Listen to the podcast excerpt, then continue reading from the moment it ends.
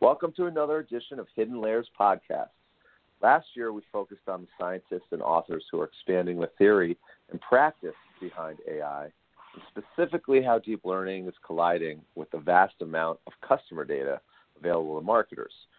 This year, we're trying to focus on all the exciting ways these technologies are being used for uh, used or should be used by marketers. That's why we're very excited kick off the 2019 Hidden Layers season with Christopher Penn, co-founder of Trust Insights and a world-renowned authority and resource for all things related to the collision of marketing and AI. Between his blog, Twitter feed, literature, audio, and video, there's no shortage of information to help people broaden their understanding of marketing and technology coming from Christopher Penn. In particular, thank you. Built a training. yeah, yeah, good, good. He, you know, Chris, Christopher, you you've built a training course to help marketers understand and construct their own data-driven journey, um, and and you've written a, a, a book. The second edition of the book has just come out, AI for Marketers an introduction and primer. Welcome. Thanks so much for having me. It's a pleasure to be here. Great. So, so Christopher, you are pretty unique in that you bridge the gap between marketing and technology. Uh, you've described yourself as a bet, quote unquote a better coder than most marketers and a better marketer than most coders, which really puts you in that unique situation, one foot in both worlds. Uh, oh, and you also hold a fifth degree black belt in ninjutsu. That's what I've been told. yeah. Uh, so what what made you become this man? You know, you know ninjutsu and AI. You're like a, a marketing superhero. So what what is your marketing AI?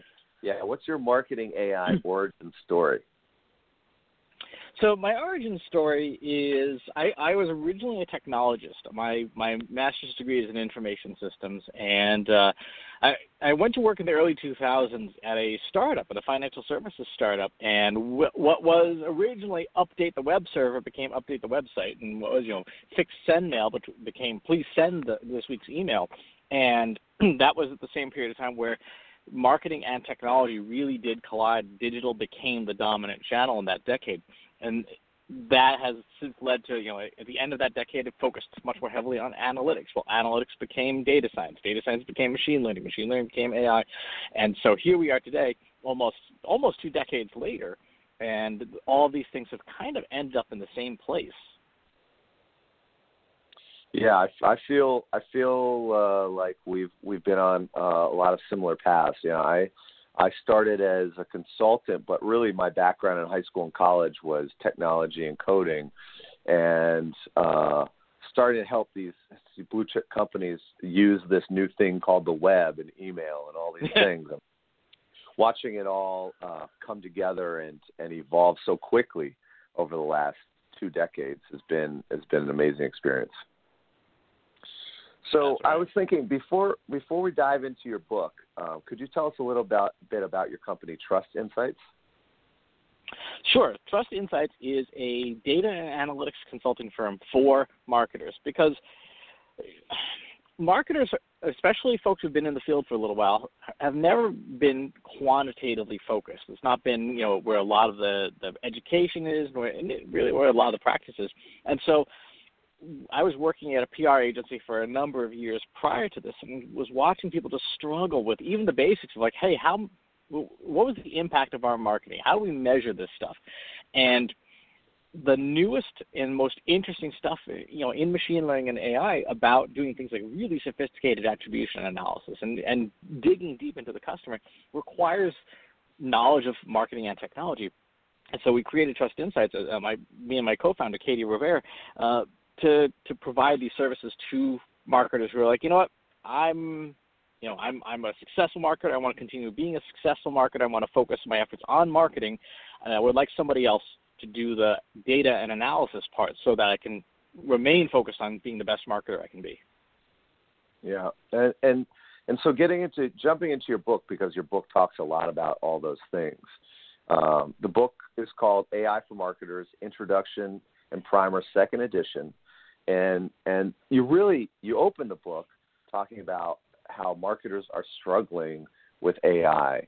Uh, why why do marketers why are they struggling with technology in general, like you said, quantitative analysis in general, and now AI, and it just seems to have come on so quickly? You know, a, a big part of that is because most marketers are thinking about building marketing for people, right? We market to people, or we think we do. But um, something actually my CEO, uh, Katie, said yesterday in a staff meeting, which was fascinating, was she's like, well, there's B2B and there's B2C, but what about B2M? And I'm like, B2M?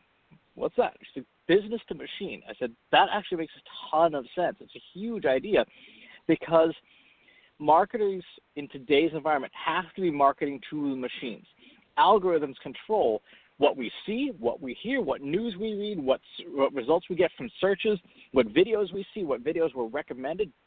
We think as marketers we are marketing to people, and sometimes we are. Sometimes we are. If if you're talking to somebody, if you're emailing somebody, you're talking to a human being.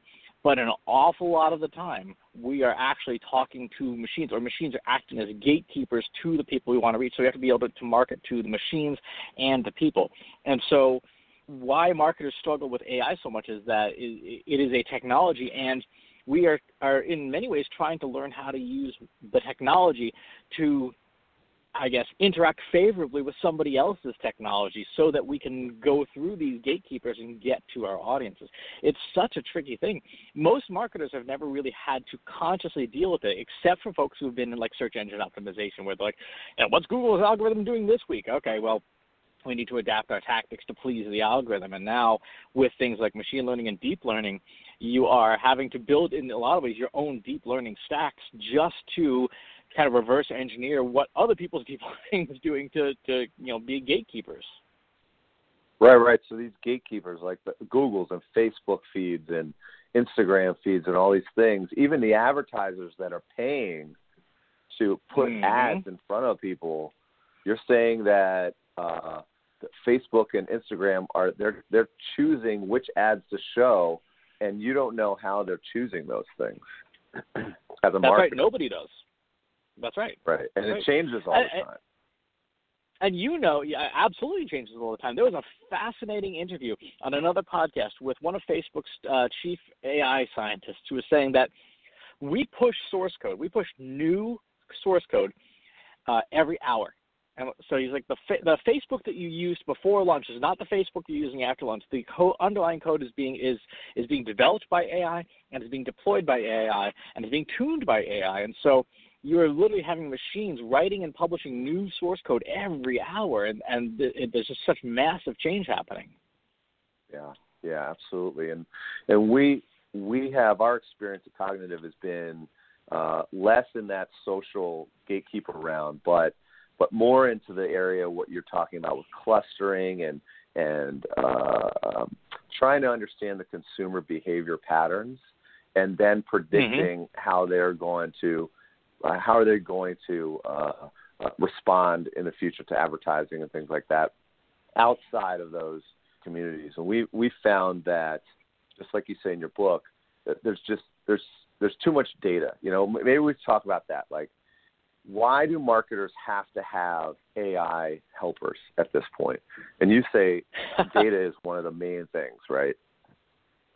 Yeah, an abundance of data. I mean, last year in 2018, uh, as a civilization, we pumped out about 30, I believe it's just 30 zettabytes of data. Uh, a zettabyte is an unimaginably large number. When when I give uh, my keynote talks, uh, I I'd say if you were to start binge watching Netflix, right? And Netflix, you know, about an hour's worth of videos, about a gigabyte, give or take.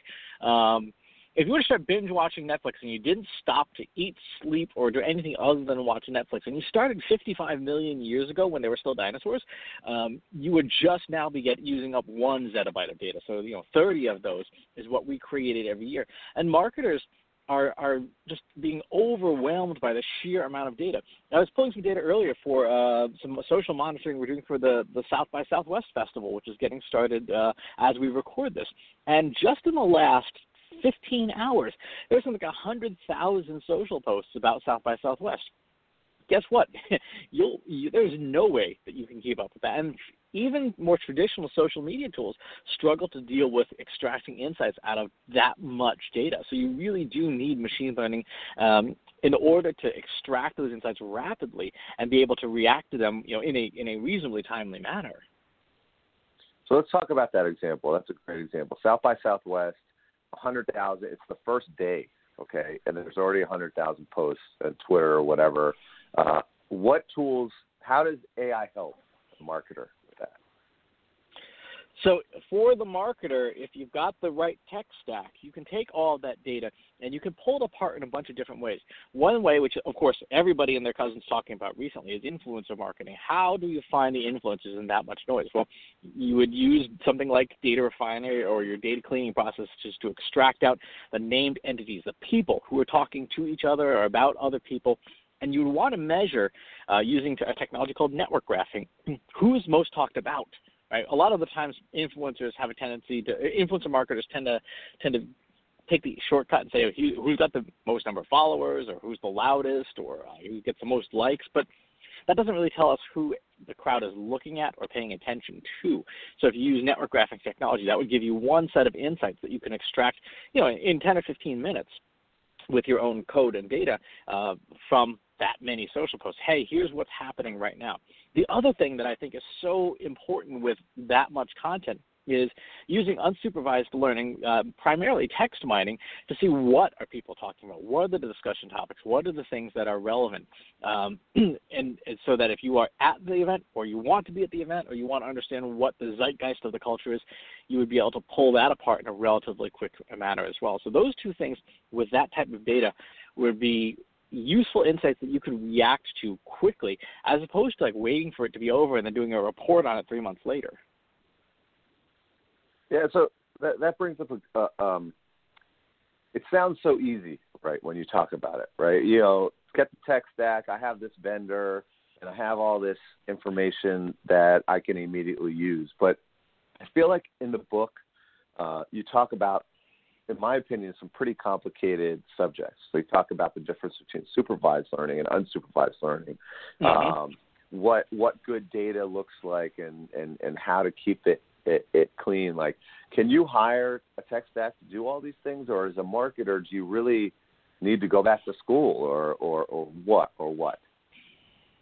That's a really good question, and the answer is dependent on whether AI and machine learning are part of your core competency as a business. If your business is data analysis, then absolutely you as a marketer should be going back to school. You should be scaling up, or you should be hiring you know, really technical people to help you build this stuff if your core competency as a business is not data analytics and, and not machine learning, then a good a good chunk of this is going to come either from agencies that you work with, uh, companies like Cognitiv, companies like Trust Insights, uh, or are just going to come from software vendors. You know, if you're using, uh, uh we use a one social tool called Talkwalker, and they've got some uh, uh, credible, decent machine learning happening on the back end to help you refine sentiment and understand, like, you know, is this is this article on brand for your company or not? So I would say that that's the deciding factor is is your your overall strategy. Do you go back to school?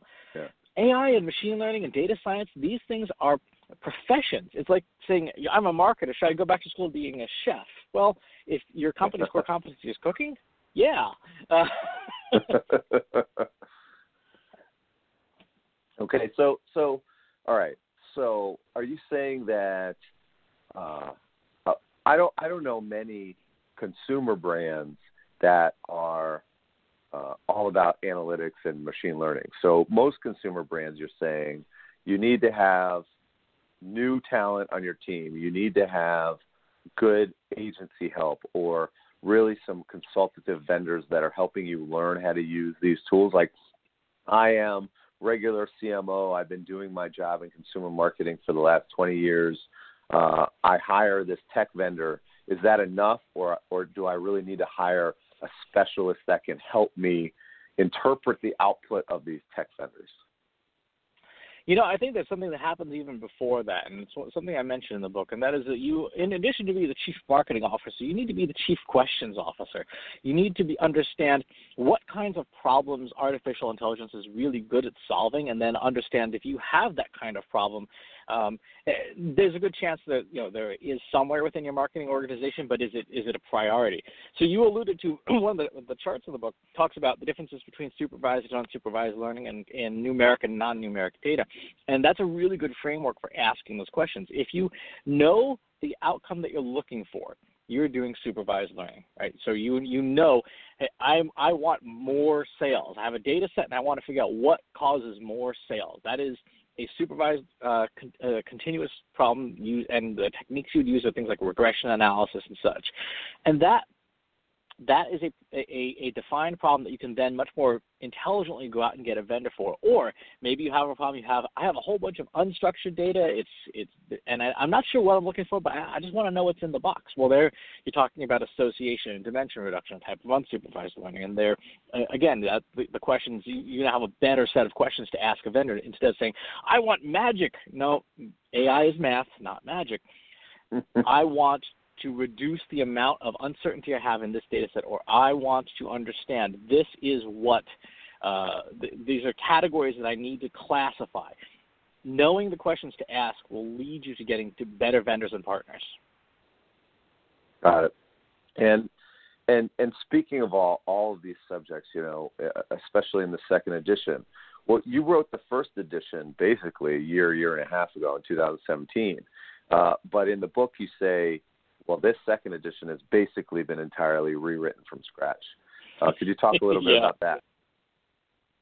So, the first edition was actually a series of blog posts that I wrote because my friend and chief content officer of MarketingProfs, Ann Handley, said, "Can somebody please explain to me like this AI stuff without you know digging into the math behind you know second order regressions?"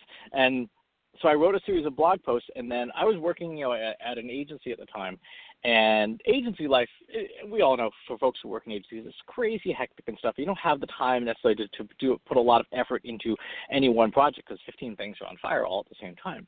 And so I just kind of copied and pasted and sewed up those blog posts into what was the first edition of this book. And one of the things I typically do is over the holidays – I will, uh, you know, write a new book, you know, every year. Or I try to, and I figured ah, this year would be a good year to just kind of refresh that book because I know there it needs to be tidied up. Some examples are out of date, and I opened that document up. I'm like, oh my goodness, this is terrible. You know, the, the it's not contiguous. There's references to you know link to this post in a book.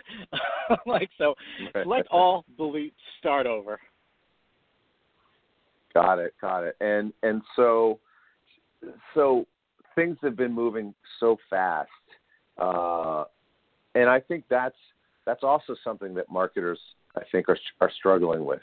That every six months there's a new technology, there's something different in the way that uh, the algorithms that they're fighting against or or or trying to maneuver within are changing. The technologies are changing. Uh, you know, deep learning and Siri and Alexa and speaking to computers and self-driving cars. That's all so new in the last couple of years. You know, what, how, how can marketers? Do you feel like they need to be doing this right away, or they're going to be too far behind? Uh, how can they win when Amazon and Facebook and Google have been spending so much money on deep learning and AI and all these things for so long? You know, it's interesting. Unless you directly compete with Amazon, you know, like if you are a, a retail company that ships stuff, then and you're not an Amazon partner, then uh, you know you have a whole different set of problems. But for the most part, most marketers are competing against two things. They're competing against just uh, for eyeballs because they're trying to get anyone's attention, and they're competing against a direct competitor. The good news for a lot of companies right now is that for the most part, most companies are pretty far behind the Amazons of the world, right? They are they they're still trying to figure out like how to log into Google Analytics in some cases, and so getting started now means that either your competitors are not terribly far ahead, uh, or your competitors haven't started, and and you have the opportunity to create strategic advantage.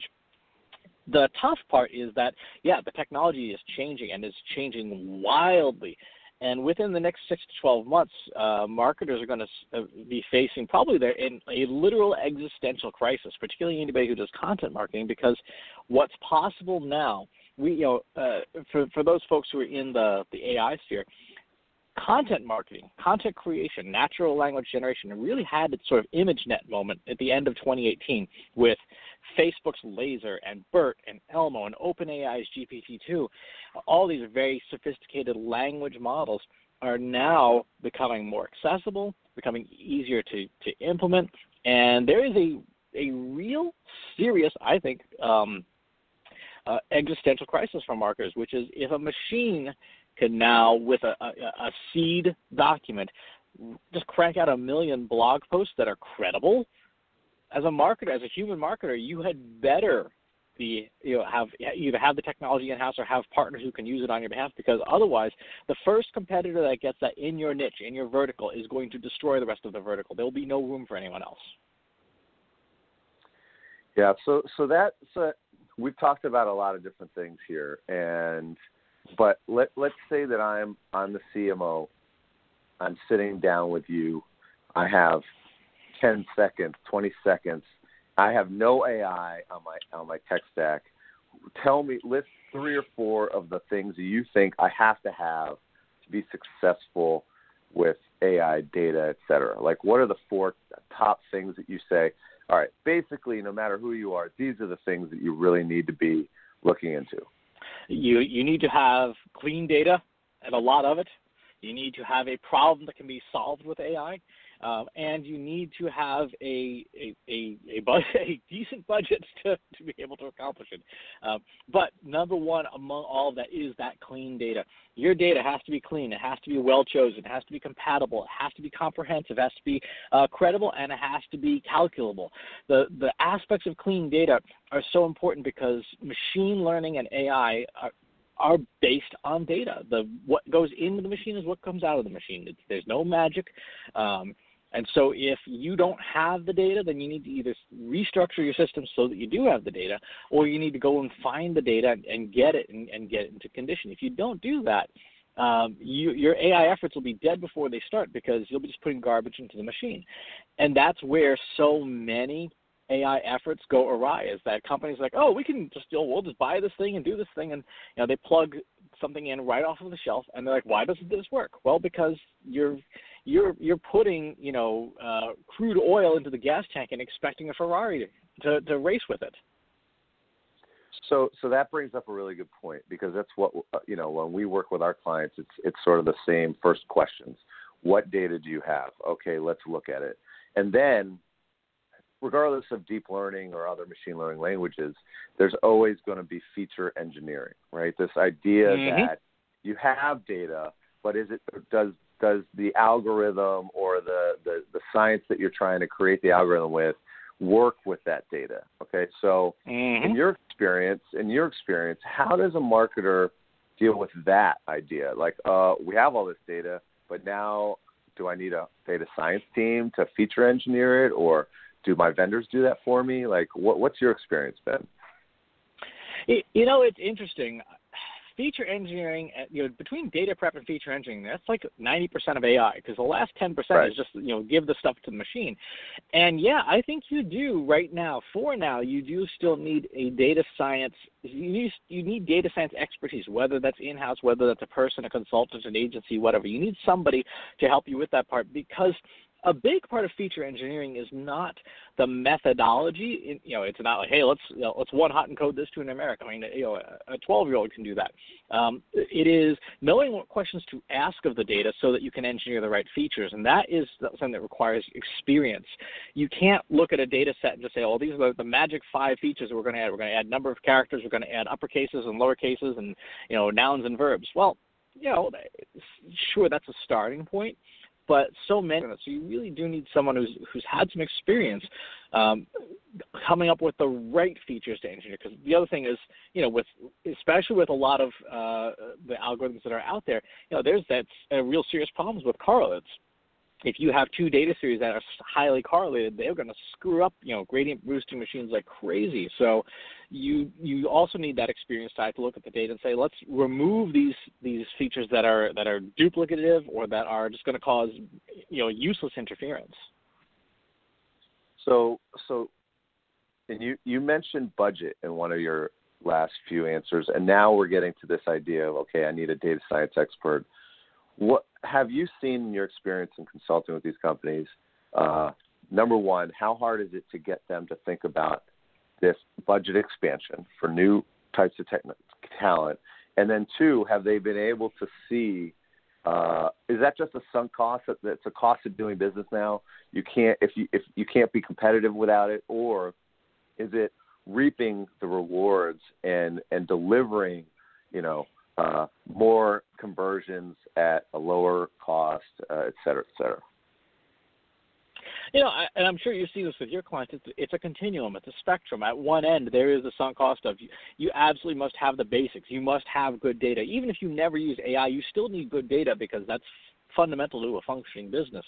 Um, and at the other end is the you know the folks who it's a such a buzzword and and it always makes me throw up in my mouth a little bit to say it, but for people, for the rare few companies that are truly doing digital transformation, meaning they have transformed their businesses to completely different business models based on AI and machine learning and the models they use, yeah, they're going to see multiples of return on investment in this stuff because they themselves will be a will become a data broker or a model broker or something like that, where you know that's that's going to be a real revenue line that is independent of the rest of the business. And you, in your book, you talk about the most expensive part of marketing is the human capital element. How do you feel that moving towards an AI automation capability um, uh, puts people out of work, or are they are they going to be able to do more with with less? Like, how do you how do you see that happening in the future? So I'm going to say some things that are unpopular.